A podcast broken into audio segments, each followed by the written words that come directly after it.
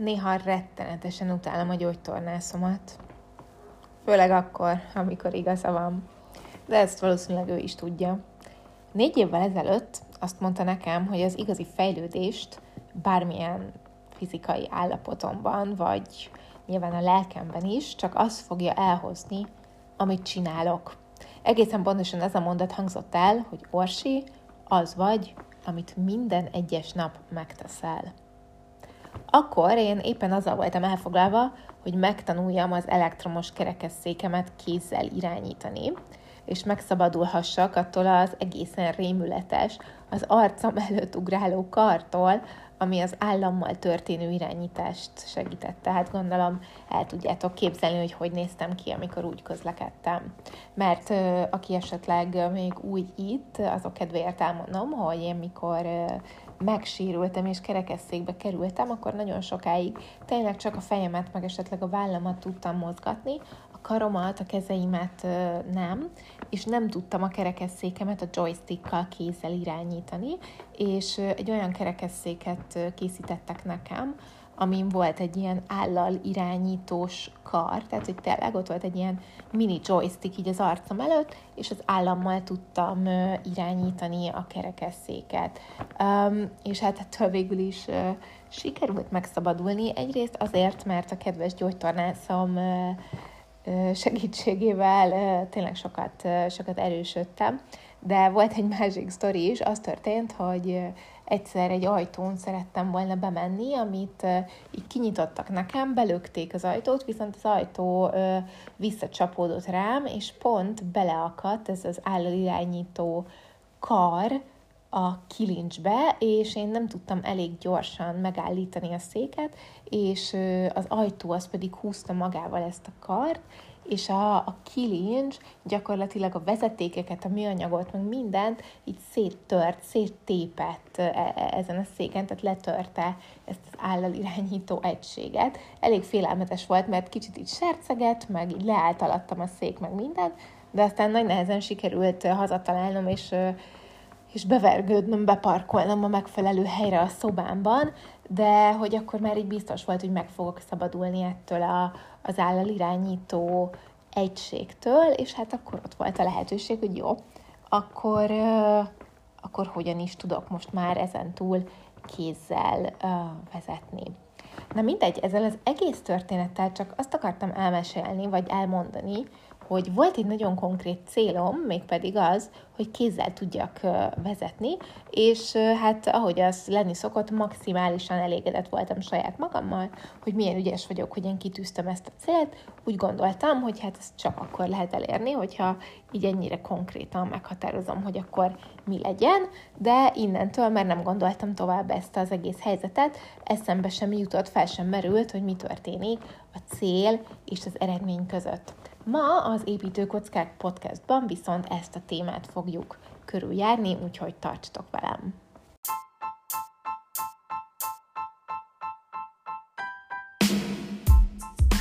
Szeretnél tudatosabb, önazonosabb és elégedettebb életet élni? Jó lesne inspirációt meríteni valahonnan egy nehéz napon. Elhatároztad, hogy végre a saját kezedbe veszed az életedet. Ha így van, a legjobb helyen jársz. Én Temesvári Orsi vagyok, az Építőkockák Podcast házigazdája. Hiszem, hogy a világ jobb helyé válhat általunk, ha mi egyenként és közösségként is fejlesztjük saját magunkat. Legyen szó a traumáink feldolgozásáról, a testünkkel való kapcsolatunk helyreállításáról, vagy annak felderítéséről, milyen értékek mentén szeretnénk élni az életünket. Az építőkockák második évadának epizódjaiban szakértők is csatlakoznak hozzám, hogy a legjobb tippeket oszthassuk meg veled. Köszönöm, hogy itt vagy, vágjunk is bele! Mielőtt tovább mennénk, szeretnék gyorsan ide tenni egy disclaimert, méghozzá az állalirányító egységgel kapcsolatban személyesen ismerek egy csomó olyan embert, olyan gerincvelő sérültet, vagy, vagy kerekesszék használót, aki az állával irányítja a kerekesszékét, és ezzel az ég egyet a világon semmi gond nincs, még mielőtt itt bárki félreértené. Itt, ebben az egész történetben a saját hiúságomról van szó, nem arról, hogy aki az állával irányítja a széket, az, az hülye, vagy béna, vagy csúnya, vagy úristen, hogy néz ki, de én, köszöntem szépen, ha már volt lehetőségem valami másra, akkor szerettem volna megdolgozni érte, és csak így tényleg zárójában szeretném ide tenni, hogy elképesztően sok munka volt, majdnem csúnyább szót használtam, úgyhogy, úgyhogy tényleg ez, ez az én esetemben egy elég nagy eredményt jelent.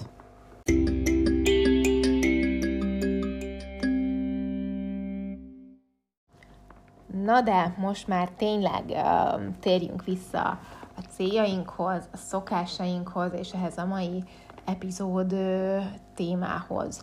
A legújabb olvasmányom alapján megértettem egy fontos dolgot, amit egyébként már eddig is uh, tudtam, csak nem akartam elfogadni, hogy valójában nem a célom, hanem a minden egyes nap befektetett munka fog elvezetni az eredményhez.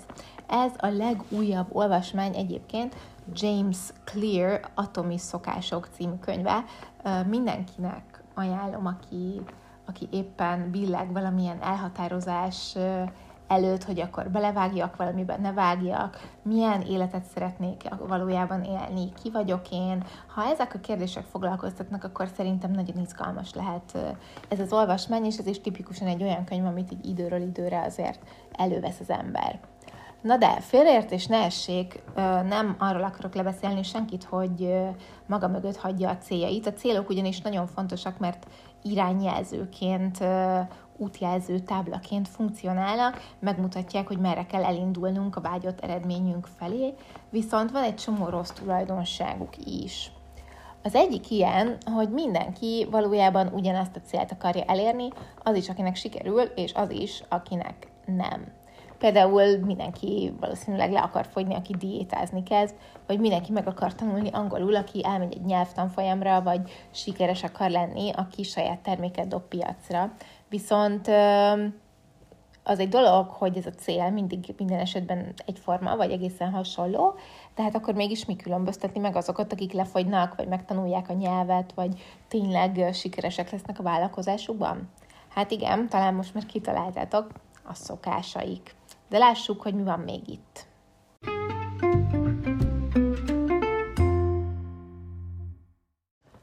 A céljainknak van egy másik rossz tulajdonsága is, méghozzá az, hogy a céljaink elérése önmagában nem hoz tartós változást.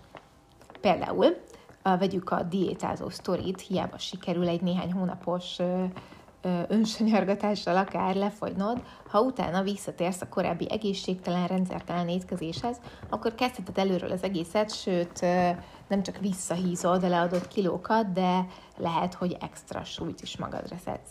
De ennél sokkal többet is veszítesz, nagy valószínűséggel csalódott és dühös leszel, sőt, az is megtörténhet, hogy egy életre elmegy a kedved attól, hogy egészségesen élj, mondván, hogy nem hozott tartós eredményt.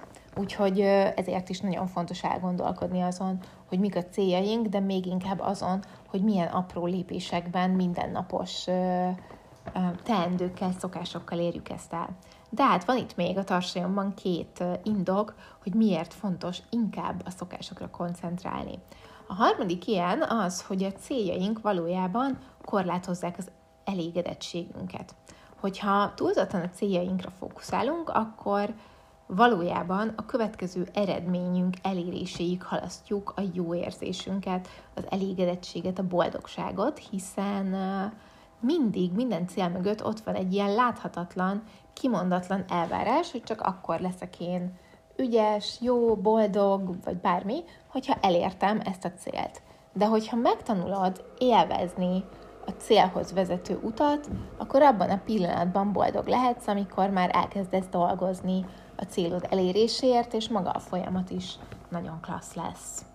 Az utolsó indok, hogy miért érdemes inkább a szokásokra fókuszálni, az az, hogy a céljaink valójában rövid távon gondolkodnak, még akkor is, hogyha hosszú távú célokat tűzünk magunk elé.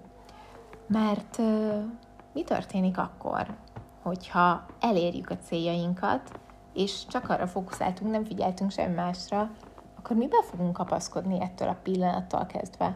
Mi fog minket tovább vinni a fejlődés útján, hogyha minden munkát csak az eredmény elérésébe fektettünk? A céljaink tehát igazából csak arra fókuszálnak, hogy megnyerjünk egy aktuális játszmát, a szokásaink viszont hosszú időre benne tartanak minket a játékban, és a folyamatos fejlődésben segítenek.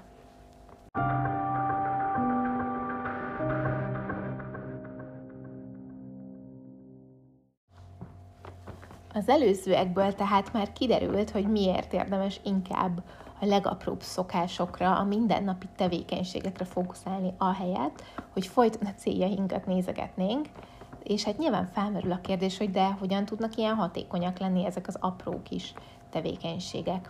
És erre az a nagyon egyszerű válasz, hogy szokásaink úgy működnek, mint a kamatos kamat. Ugyanúgy, ahogy a pénz a kamatos kamat útján, úgy a szokásaink hatása is megsokszorozódik az ismétléssel. Ez napi szinten nyilván nehezen vehető észre, viszont évek vagy akár évtizedek távlatából óriási eredményeket hozhat. Viszont két nagyon fontos dologra itt figyelni kell. Egyrészt az apró, a mindennapi életben jelentéktelennek tűnő szokások halmozódása, és az ezzel együtt járó eredményesség azonnal nem látszik. A látványos változáshoz sokszor nagyon nagy szükség van arra, hogy átlépjünk egy küszöböt. Például tudtad azt, hogy a bambusznád 5 éven keresztül gyökereket ereszt a földbe, majd néhány hét alatt 30 méter magasra nő. De igazából pontosan ilyen volt az is, ahogyan én elkezdtem kézzel vezetni, mert, mert egyik napról a másikra, amikor erősítettem a karomat, akkor nyilván nem látszott semmi változás, inkább csak rinyáltam, hogy izomlázam van, meg nincs kedvem ezt csinálni, de amikor ott volt a lehetőség, vagyis hát inkább már a kényszer, hogy eltörtem a kerekesszékemet, akkor, akkor hirtelen ez az eredmény meglátszott. Um, a másik dolog, ami a szokások kapcsán nagyon-nagyon fontos, az az, hogy a szokásaink változása, pontosabban a szokásaink által elért eredmény, a kamatos kamat elve nem csak pozitív irányú lehet, mivel az apró, az egyes napok szempontjából tényleg jelentéktelennek tűnő rossz szokások eredménye nem mindig látszik azonnal, könnyű lassanként, észrevétlenül rászokni valami olyasmire, ami egyáltalán nem szolgál minket. Ilyen például a dohányzás, hogy nyilván, ha valaki elszív egy szál, vagy egy doboz cigarettát, akkor még nem történik semmi, de hogyha ezt éveken, évtizedeken keresztül teszi, akkor, akkor azért eléggé árt magának.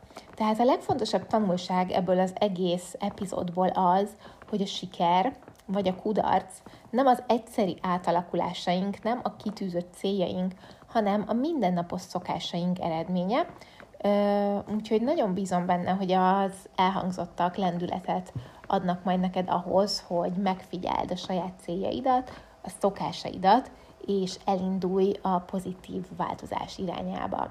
Hogyha szeretnél egy kis támogatást ehhez az egészhez, szeretnél jobb szokásokat kialakítani, vagy megszabadulnál egy régóta magaddal cipelt problémától, mert egyébként csak így halkan megjegyzem, hogy egy rossz szokást magunk mögött hagyni legalább annyira nehéz, akkor gyere velem, csatlakozz hozzám a Reziliencia Mentor programon, ahol négy online alkalom során a fejlődési utadon támogatlak úgy, ahogy az neked a legjobb.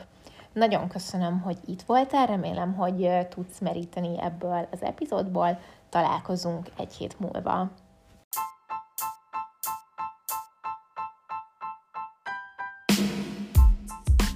Köszönöm, hogy meghallgattad az Építőkockák Podcast legfrissebb adását. Ha tetszett, és valamilyen podcast lejátszón hallgatsz, akkor ne felejtsd el értékelni a podcastet a csillagok segítségével. Ha pedig a YouTube csatornán tartottál velem, akkor dobj egy lájkot, és mondd el a véleményedet egy kommentben. Ha kíváncsi vagy további tartalmakra az építőkockák tematikája kapcsán, akkor kövesd az építőkockák Instagram fiókot, vagy hosszabb, nagyobb lélegzetvételű anyagokért iratkozz fel az építőkockák hírlevélre, ami minden vasárnap délelőtt 11 órakor érkezik meg az e-mail posta fiókodba. A linkeket megtalálod az epizód leírásában. Nagyon köszönöm, hogy itt voltál.